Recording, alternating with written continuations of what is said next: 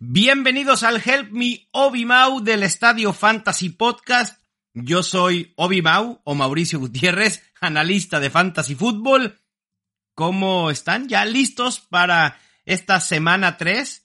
Yo sé que andamos cabizbajos por eh, Kyle Pitts, por CD Lamb y por algunos otros jugadores de los cuales vamos a estar hablando y respondiendo preguntas sobre de ellos, preguntas que llegaron muy, muy lejos, de galaxias muy lejanas.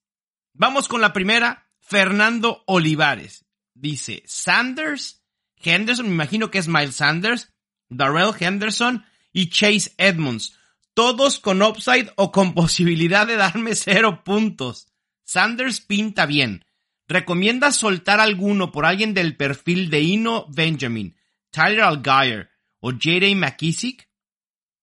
Antes de responder la pregunta de Fernando Olivares, voy a condensar en esta primera pregunta varias preguntas que tienen que ver con jugadores similares. Emilio Carvajal pregunta, tengo los siguientes running backs, Darrell Henderson, Brice Hall, Clyde Edwards Hiller y Chase Edmonds. ¿Debería de preocuparme y vender alguno? ¿Cuáles dos son mis opciones sólidas? Y por último, arroba Facuviedo, ¿qué decisión tomamos con el backfield de Miami? Tengo a ambos corredores en mi roster. Por lo que ven, la preocupación con Chase Edmonds es real. Y no solo de ustedes. Yo también estoy preocupado con Chase Edmonds. Después de que la utilización que tuvo en semana 1 nos entusiasmó por verlo casi como caballo de batalla, los Dolphins ahora en un juego en el que además fueron muy prolíficos ofensivamente, se olvidaron de utilizar a Chase Edmonds y le dieron las riendas del ataque terrestre a Raheem Mustard. La muestra todavía es pequeña, habrá que ver qué es lo que sucede en la semana 3. Si los Dolphins utilizarán a un running back distinto cada semana dependiendo del planteamiento ofensivo que tengan eh, los Dolphins o incluso dependiendo el desarrollo mismo del juego. Así que yo retendría a Chase Edmonds, retendría a Raheem Mostert, pero no los utilizaría esta semana. Así que respondiendo a la de Fernando Olivares, iría con Miles Sanders, que además está convertido casi en caballo de batalla. Hemos visto muy buenos números por parte de él y esta ofensiva también de, de, Filadelfia se ve increíble. Y ya lo sabíamos, sabíamos de lo que Jalen Hurts era capaz, la llegada de AJ Brown, pero me entusiasma mucho la utilización de Miles Sanders. 71% de los toques totales en un 53% de snaps. Así que Sanders debe ir sí o sí en tu alineación y el otro apostaría por, por Darrell Henderson. Al menos sabemos que va a tener utilización y no te arriesgas a esta incógnita de lo que va a suceder con Chase Edmonds. Respondiendo a la pregunta de Emilio Carvajal, tiene a Henderson, Brice Hall, Clyde Edwards Hiller y Chase Edmonds. Pregunta, ¿a cuál hay que vender? A ver, a Darrell Henderson pocos lo van a tomar. A Brice Hall me parece que pudiera haber mercado, pero lo vas a tener que abaratar. Al que tienes que vender es a Clyde Edwards Hiller. Es el running back 5 en puntos fantasy por juego, pero es el running back 32 en toques. Clyde Edwards Hiller está convertido en un jugador uber, uber efectivo que va a volver a la tierra por el volumen que tiene. Es uno de los running backs que tiene más puntos fantasy sobre lo esperado por el volumen que tiene. Así que tengan mucho cuidado con Clyde Edwards Hiller. El consejo va para todos. Es momento de ofrecerlo en un trade. A lo mejor no solamente a Clyde Edwards Hiller, pero agregando a alguien más. Pero que Clyde Hiller sea la cara de ese ofrecimiento en un trade. Tus dos opciones sólidas, al menos para esta semana, son obviamente Clyde Edwards Hiller y yo iría con Darrell Henderson. Muy parejos entre Darrell Henderson y Brice Hall, pero utilizaría a esos dos. Y por último, eh, Facubeido preguntaba por el backfield de Miami. Bueno, pues hay que aguantarlos a los dos en el roster. Es muy difícil predecir cuál será el, eh, el principal esta semana. Habrá que verlo y una vez que lo veamos va a ser muy difícil tomar la decisión porque el juego ya habrá comenzado para ese entonces. Déjalos en tu banca y, y vemos cómo se va desenvolviendo este tema. La siguiente pregunta viene de Héctor Rubén Torres y dice, ¿será hora de preocuparnos por Derrick Henry? Y su segunda pregunta es, ¿mejorará la utilización de Devin Singletary? Si uno se pone a ver los números de utilización de Derrick Henry, y sinceramente se van a espantar. Ha tenido el 58% de snaps solamente y ha tenido el 69% de toques. Eso no es el volumen al que nos tiene acostumbrados Derrick Henry, pero también hay que poner en contexto estos números. El juego de la semana 2 contra los Bills en Monday Night fue un desastre total para los Titans.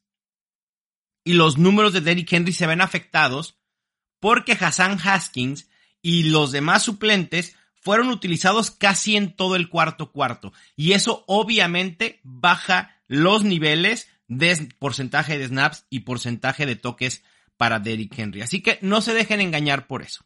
Sin embargo, no quiero decir se los dije, pero todo julio, todo agosto, les platiqué de mi intriga, de mi preocupación con Derrick Henry, no solo por el propio Derrick Henry, por su edad, sino por la ofensiva de los Titans. Tras la salida de AJ Brown, a como se vio la ofensiva en ciertos momentos del año pasado, me preocupaba en general Derrick Henry. Creo que también era esperado una baja en volumen a Derrick Henry para tratar de mantenerlo sano y fresco después de lo que sucedió el año pasado. Y eso es lo que preocupa con Derrick Henry. Obviamente va a seguir teniendo 20, 25, 28 toques a la semana y en algunas semanas será productivo. Pero imaginen ustedes las defensas a las que enfrentan los Titans. Y, por un lado ves a Nick Westbrook, a por otro lado ves a Kyle Phillips. Dices, bueno, Robert Woods que está perdido, Traylon Burks que, que no ha sido involucrado todavía en esta ofensiva. Perdón, pero no imponen absolutamente nada de respeto a ese juego aéreo. Y entonces las defensas se tienen que enfocar solo en Derrick Henry. Punto. No hay más. Es una ofensiva muy, muy predecible. Y Derrick Henry, obviamente, ya por la edad, tampoco es que pueda, con todo el paquete, que pueda eh, correr entre cinco linieros él solo. Es complicado. Y sí me preocupa Derrick Henry. Yo lo que haría con él, esperaría una semana de explosión, quizá no esta, sino la siguiente, no la 3, sino la 4. Y una vez que llegue esa explosión, tratar de vender a Derrick Henry como un running back top 8. Y en cuanto a la utilización de Devin Singletary, no me preocupa Devin Singletary. De hecho, Devin Singletary, el problema con Devin Singletary no es la utilización. Creo que la utilización está bien. A ver, también volvemos a lo mismo. Los números, si ustedes ven los números de utilización en semana 2, nos vamos a espantar porque Devin Singletary jugó solo en el 54% de snaps y tuvo el 33% de los toques. James Cook fue el más utilizado. Pero por lo mismo, de esta carnicería que hubo en Monday eh, Night de los Bills a los Titans. No se preocupen. Si tomamos en cuenta las dos últimas semanas, Devin Singletary tiene 18 toques. A ver, Nunca esperábamos que este ataque terrestre tuviera mucho volumen por tierra. Los Bills en situación neutral utilizan pase en un 70% de ocasiones. Es increíble. Esto es un porcentaje altísimo. Y esto obviamente impacta en el valor de todo el backfield de los Bills, llámese como se llame y tenga la utilización que tenga. Devin Singletary me parece que por esta manía y buena manía, al final de cuentas tienen a Josh Allen y tienen que explotar ese brazo y tienes a Stephon Diggs y tienes a Gabe Davis y tienes a Isaiah McKenzie y a Dawson Knox. ¿Qué esperan? ¿Que pongan a correr a Devin Singletary? Por supuesto que no. Hacen bien los Bills en sacarle provecho a su ataque por aire. Y entonces con poco volumen terrestre, Devin Singletary queda muy limitado. Considérenlo un running back 3 con algo de upside por algunos touchdowns que pudiera eh, generar. Eh, Adair Torres Day dice, solté a DK Metcalf para agarrar a Tyler Higby. Tengo a Kyle Pitts y se me hace que lo banquearé esta semana. ¿Está bien la decisión? También está Thomas. Me, imagino que si está hablando de tight se refiere a Logan Thomas. ¿Qué recomiendas? Yo te hubiera recomendado no haber soltado a DK Metcalf. Uno no suelta en fantasy en una liga de 12 equipos a jugadores con el talento de, como el de DK Metcalf. Entiendo la preocupación, entiendo también que dije que era un jugador a evitar por la situación de la ofensiva de Seattle, y lo hemos visto sobre todo esta última semana, pero el talento de DK Metcalf, e, es decir, una vez que empiecen las semanas de descanso, que ojalá no, no suceda, pero te empiecen a pegar lesiones en la posición de wide receiver, DK Metcalf te puede solventar una semana con un enfrentamiento favorable. Ya lo hiciste, ni hablar, pero ese es el tema de, de no sobrereaccionar. La lección aquí es no sobrereaccionar. Y está sobrereaccionando con Kyle Pitts. Kyle Pitts va a estar bien. Lo he platicado ya en Los Fantásticos, lo he platicado en el Waivers y lo vamos a seguir platicando en otros espacios porque vale la pena. Kyle Pitts deberá estar bien. Ustedes pongan en contexto lo que ha hecho Kyle Pitts esta temporada contra lo que están sufriendo aquellos que fuimos o esperamos para elegir tight en drafts. Los que fuimos por Alberto Webunam, los que fuimos con Cole Kemet, los que ya perdimos por algunas semanas a Dalton Schultz. No es un panorama fácil el de los tight ends. Me parece bien que haya sido por Tyler Higby. Lo que no me parece es que haya soltado a DK Metcalf. Yo eh, en martes hubiera soltado a mi kicker, hubiera soltado a mi defensa para ir por ese tight end y después en viernes o sábado veo si tengo la posibilidad de colocar alguno de mi equipo en injury reserve y entonces ya no tengo que soltar absolutamente a nadie. Hay que ser un poco más eh, cuidadosos con nuestros movimientos de waivers. Entre Tyler Higby y Logan Thomas, prefiero a Tyler Higby. Tyler Higby es el líder en targets en la NFL entre los tight Juan Manuel Guerrero pregunta, me la rifé en un trade. Doy a Evan Engram y a DJ Shark y pido a Kyle Pitts esperando mejore su rendimiento. Aplausos, aplausos, por supuesto. Es el momento de ir a buscar a Kyle Pitts barato. Y si podemos dar a Evan Engram, que va a ser un tight end ahí pegándole al top 12 cuando bien le vaya, y a DJ Shark, que de verdad, DJ Shark es casi para estar en waivers o en agencia libre, adelante. Qué gran trade si lo logra cerrar. Es más, yo daría, incluso si te dicen, si te dicen no, DJ Shark no, obvio no, daría algo más. Daría a otro wide receiver en mi alineación, como por ejemplo Jahan Dodson que ahora eh, eh, está el hype durísimo con él por los tres touchdowns que lleva. Evan Engram y Jahan Dodson por Kyle Pitts con los ojos cerrados. Con los ojos cerrados. Víctor Oliveros pregunta, ¿será que es buena idea cambiar a Rashad Penny y Brandon Cooks por Damian Pierce y Devonte Smith? Mm.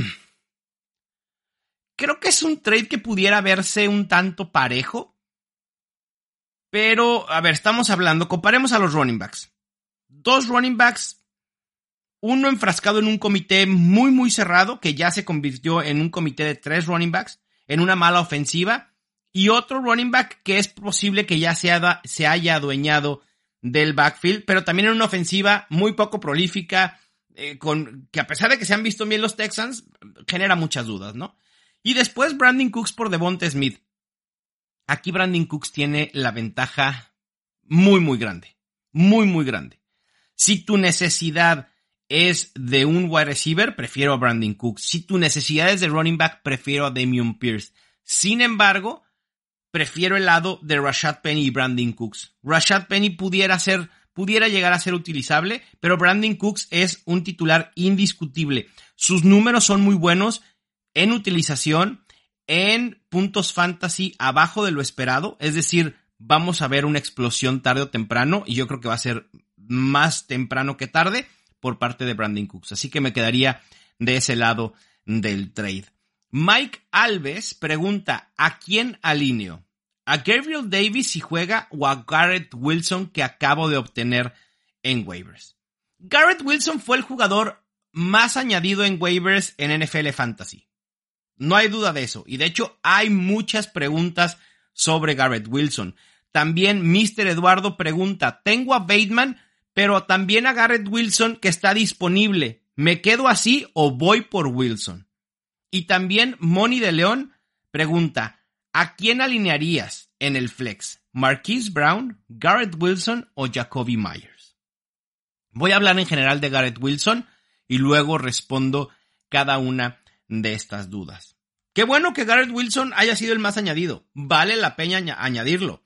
Con la utilización que está teniendo en los Jets, por supuesto. Sabemos que los wide receivers, que normalmente son elegidos en primera ronda del draft de la NFL, son más factible que produzcan en su primer año. Esa es la realidad. Por capital de draft invertido, por talento y porque los equipos que lo seleccionan tienen un plan ya hecho para utilizarlo. Así de sencillo. Y lo hemos visto con Chris Olave, con Drake London, con el propio Jahan Dodson, con Garrett Wilson.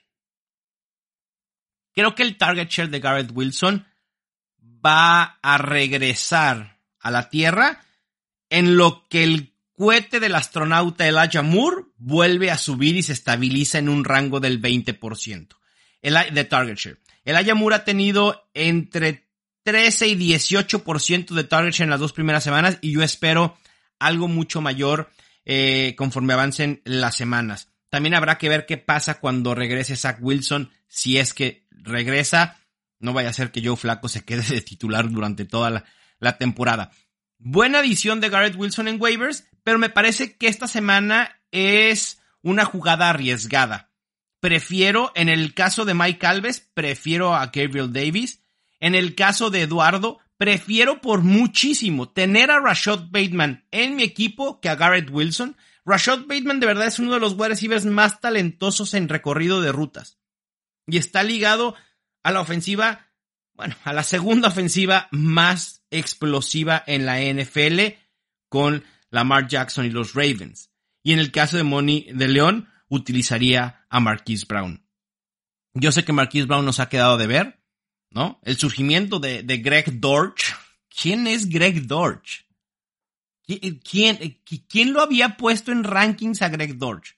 Nadie, seguramente nada más Cliff Kingsbury. Pero bueno, los números, al igual de lo que sucede con Brandon Cooks, los números de Marquise Brown en utilización no son malos. Creo que puede venir una buena semana para Marquise Brown, así que iría con él en el flex. Siguiente pregunta viene de Álvaro Valdés. Y dice, en Liga PPR necesito dos flex. Jacoby Myers, Elijah Moore, Adam Thielen o Juju Smith-Schuster. Y voy a leer lo que dice porque me parece mm, de mala educación no hacerlo. Y dice, soy un gran fan de tu contenido, que sigan los éxitos. Álvaro, muchísimas gracias a ti y a todos los que escuchan el podcast los que ven los videos, los que se meten a los lives, los que le dan like, los que comparten los posts en Twitter. De verdad, muchísimas gracias. Los éxitos son gracias a ustedes. Así que se los agradezco enormemente. Aquí hay opciones interesantes. Jacoby Myers es una opción que pudiera explotar esta semana. Tiene un target share bastante alto, es uno de los wide receivers top 20 en utilización en la NFL, es el clarísimo número uno en la ofensiva de los Patriots y esta semana tiene un enfrentamiento relativamente favorable que pudiera explotar. Así que él sería uno de los que hay que utilizar. Y de los otros, me preocupa Adam Thielen por las razones que me preocupaba Adam Thielen antes de iniciar la temporada. Y por eso creo que solo en una liga de mis 13 tengo a Adam Thielen. Juju Smith Schuster, muchísimas dudas, muchísimas incógnitas parece ser que después de Travis Kelce, la repartición de targets entre los wide receivers de los Chiefs es muy compacta, muy similar. Y no hay uno que destaque. Y mientras no destaque ninguno, por más prolífica que sea la ofensiva de los Chiefs, va a ser muy difícil confiar en alguno. Juju Smith-Schuster está siendo participativo. Lo mismo Marqués Valdez Scantling. Lo mismo McCall Harman. Y esto todo se puede poner aún peor cuando Sky Moore comience a, a ser utilizado. No sé cuándo vaya a ser eso, pero eventualmente lo será. Así que evitaría Juju, evitaría Thielen y porque confío en el talento del Hacha Moore y como dije, espero un aumento en target share, iría con él como tu segundo flex. Así que Jacoby Myers y Elijah Moore. Hay dos, dos preguntas más. Una que no tiene que ver tal cual con jugadores y otra que ni siquiera tiene que ver con fantasy fútbol. El año pasado, al último de esta sección de Help Me Obi y antes de pasar a los picks, contestaba una pregunta de Star Wars, si teníamos alguna pregunta de Star Wars, y esta semana sí tenemos, y además, ¿cómo no tenerla si se acaba de estrenar una serie nueva? Pero ahorita voy a hablar de ello. Antes de eso, Charlie Guerra, Guerra 13 pregunta, ¿por qué las proyecciones en algunas apps entre paréntesis, se refiere a la de NFL Fantasy, se perciben un poco bajas o fuera de proporción. Siento que no toman en cuenta lo hecho la semana anterior. Un ejemplo, Damian Harris, Brice Hall, etc. Charlie, normalmente las proyecciones en una app de fantasy son hechas por un algoritmo tomando en cuenta muchísimas circunstancias. Y a veces esas proyecciones tardan en actualizarse conforme lo que suceda en la semana. Si el compañero está lesionado, si el propio jugador está lesionado, ¿no? Y a veces, obviamente, las proyecciones, como tú dices, son un poco bajas, ¿no? Son escenarios, no quiero decir pesimistas, pero no tan optimistas. Y, la realidad es que es difícil, es difícil hacer proyecciones.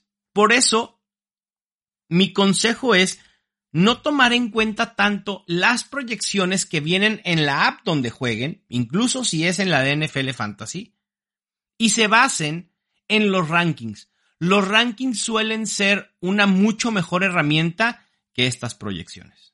Así que si algo sirve el consejo, tómenlo. Si ustedes quieren seguir confiando en las proyecciones, adelante, no hay ningún problema. Por algo están ahí. Y, sí pueden dar un, un parámetro de lo que podemos esperar de un jugador u otro, pero siempre comparen con rankings. Siempre comparen con rankings. Y recuerden que tomar decisiones con los rankings de Estadio Fantasy es como si yo mismo les respondiera su duda. Vamos a la pregunta de Star Wars y dice Kaereman, ¿qué opinas de la nueva serie Andor de Star Wars? ¿Valdrá la pena? Debo decir que ya vi los tres primeros episodios de la serie tengo sentimientos encontrados.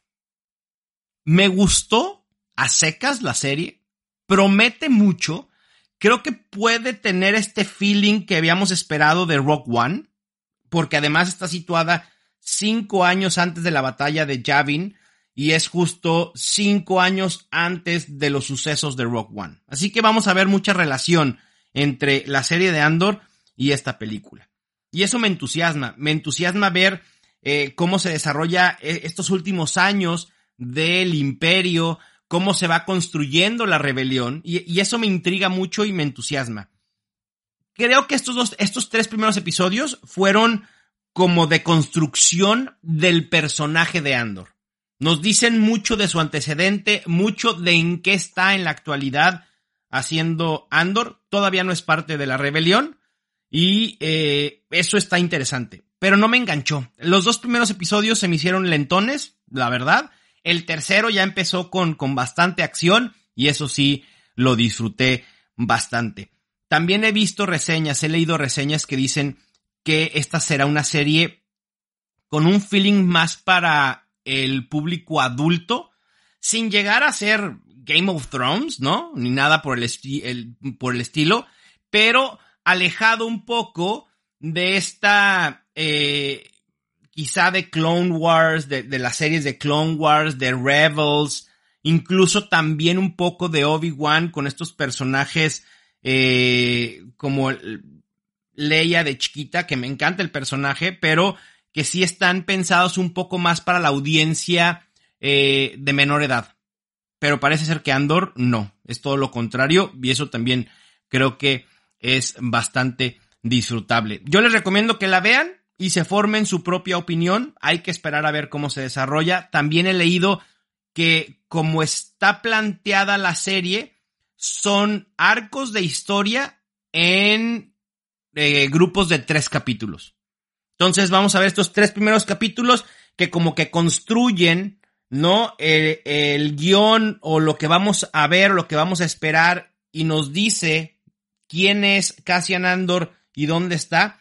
Los siguientes tres episodios probablemente será una historia diferente dentro de esos tres episodios y así sucesivamente. Parece ser que así está planteado. Pero bueno, insisto, vayan y véanla. No es comercial para Disney Plus, pero si Disney Plus me está escuchando y me quiere patrocinar, pues adelante, yo no tengo ningún inconveniente. Imagínense un patrocinio del episodio de Help Me Obi Mau directamente de Star Wars. Estaría increíble. Bueno, Vamos a los picks de la semana. Los Browns enfrentan a los Steelers en Thursday Night Football. Aquí voy a ir con los Browns. Los Steelers son una de las ofensivas más ineficientes en toda la NFL. Me encanta la, defensa de los Browns para Fantasy. Lo tengo como mi defensa número uno esta semana. No sé si la vaya a bajar ligeramente, pero me gusta muchísimo. No sé si este incluso pueda ser un pick de Survivor.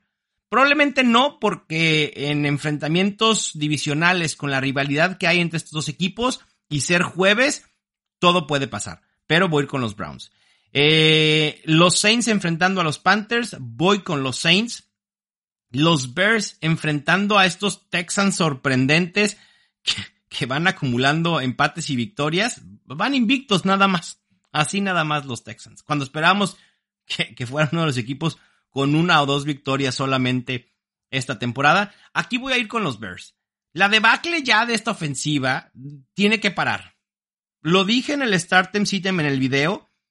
Dije, si de algo sirve que los Bears jueguen con los Texans, porque había que sentar a Darnell Mooney, que sea ya el despertar de los Bears y de Justin Fields y de Darnell Mooney y de Cole Kemet. Vamos a ver si se puede. Obviamente tengo a los Bears ganando. Los Chiefs en contra de los Colts. Qué difícil comienzo para los Colts. Obviamente ganan los Chiefs. Los Bills enfrentando a los Dolphins. Los Bills están imparables. Imparables. Están en un nivel superlativo por encima de cualquier equipo en la NFL si alguien le gana a los Bills pronto, los equipos que los enfrenten subsecuentemente necesitan sentarse a ver diariamente el video de ese juego y ver cómo lo hicieron. Voy con los Bills, obviamente. Los sorprendentes Lions con nuestro de Andre Swift, el adoradísimo Amon Razan Brown, enfrentando a los Vikings. Aquí voy a ir con Minnesota. Me parece que es un equipo mucho más sólido en ambos lados del balón, tanto ofensivamente como defensivamente, y, creo que eh, van a poder ganar el juego, porque además también Dalvin Cook va a tener un mejor juego y eso va a ayudar a quitar presión en Kirk Cousins. Voy con los Vikings. Ravens contra los Patriots. Voy a ir con los Baltimore Ravens. Por supuesto que sí, sin duda alguna. Bengals contra los Jets. Aquí tampoco hay mucho que pensar. Voy con Cincinnati Bengals. Raiders en contra de los Titans, voy a ir con los Raiders. La defensa de los Titans es muy vulnerable. Tengo a Derek Carr como un coreback top 10 esta semana. Josh Jacobs me parece que es un running back 2 sólido en fantasy. Voy con los Raiders y el inicio de los Titans va a estar terrible. Pero, como ya se los dije al hablar de Eric Henry, ya lo sabía y ya se los había advertido. Philadelphia Eagles y nuestro Jalen Hurts enfrentando al Washington Commanders y a nuestro Antonio Gibson de toda la vida. Qué duelo, ¿eh? Qué duelo. Me, intriga mucho este juego. Voy a ir con los Eagles, totalmente. También, si, si acabo de decir que los Bills están en un nivel aparte de toda la NFL, Philadelphia Eagles está en un segundo nivel aparte, también solos, ¿eh? Ni siquiera los Chargers, ni siquiera los Chiefs. Estos dos equipos, hoy por hoy, son los mejores en la NFL y tengo a Filadelfia ganando en FedEx Field. Los Chargers enfrentando a los Jaguars en SoFi Stadium. Voy a ir con el local, Los Ángeles Chargers. Los Rams visitando a los Cardinals, otro equipo que preocupa bastante. aunque los números fantasy de la semana pasada pueden hacernos respirar relativamente tranquilos, me preocupa en general los Cardinals, así que voy a ir con los Rams, los Falcons enfrentando a los Seahawks. Curiosamente, en el NFL Pick'em, el 70% de la gente ha puesto a los Seahawks. ¿Cómo por qué? ¿No han visto a los Seahawks? Digo, no es que, no es que los Falcons me entusiasmen como equipo. Por favor, Arthur Smith, ya utiliza a Kyle Pitts. Basta. Kyle. A ver, tú dices que, que, que estás tratando de ganar juegos. Kyle Pitts te pone en una mejor situación para ganar juegos. Y creo que eso es lo que va a suceder. Kyle Pitts va a tener juego de explosión y ganan los Falcons de visita. Después en un juego bien interesante, probablemente uno de los más interesantes de toda la semana y me atrevo a decir que quizá también de los más esperados de la temporada, los Green Bay Packers viajan a Tampa Bay para enfrentar a Buccaneers. Probablemente, digo, salvo que se encuentren en playoffs, este puede ser el último Aaron Rodgers contra Tom Brady. Un Tom Brady que no va a tener armas, Mike Evans no juega por suspensión, Chris Godwin no juega por lesión. Vamos a ver si puede jugar Julio Jones. Eh, y yo sé que del lado de los Packers tampoco hay mucho que ver del lado de los wide receivers. Pero le vi signos ya de vida a estos Packers, sobre todo defensivamente la semana pasada. A ver, era Chicago, pero voy a ir con la sorpresa. Los Packers, solo el 30% en Pick'em va con Green Bay. Yo voy con los Packers porque considero que tienen ventaja en la defensiva. En el primer juego de Jimmy Garoppolo como titular, ya propiamente iniciando como titular, los 49ers viajan a Denver para enfrentarse a los también pues alicaídos Denver Broncos con Russell Wilson. Aquí también vamos a ver otro despertar. Esta es la, no sé si la última llamada, pero sí es ya un juego de ganar o ganar para los Broncos y de verse bien, no solo ganar, sino de realmente mandar un mensaje de que Russell Wilson puede ser ese quarterback que lleve a esta franquicia a pensar en que pueda ganar un juego de playoffs. Y voy a ir con los Broncos. Y por último, el lunes por la noche, los Giants enfrentan a los Cowboys. Daniel Jones contra Cooper Rush. Juegazo. Juegazo. Obviamente sarcasmo. Voy a ir con los Giants. Creo que lo que vimos de los Cowboys en esta primera semana con Cooper Rush puede ser un espejismo. Voy a ir con los Giants de Brian Double. Creo que Saquon Barkley puede destrozar a los Cowboys. Así que ahí está. Con esto terminamos los picks y también este episodio de Help Me Mau y Picks. Les mando un fuerte abrazo. Yo soy Mauricio Gutiérrez y esto fue Help Me Obi-Mau en el Estadio Fantasy Podcast. Help me, Obi-Wan Kenobi. You're my only hope.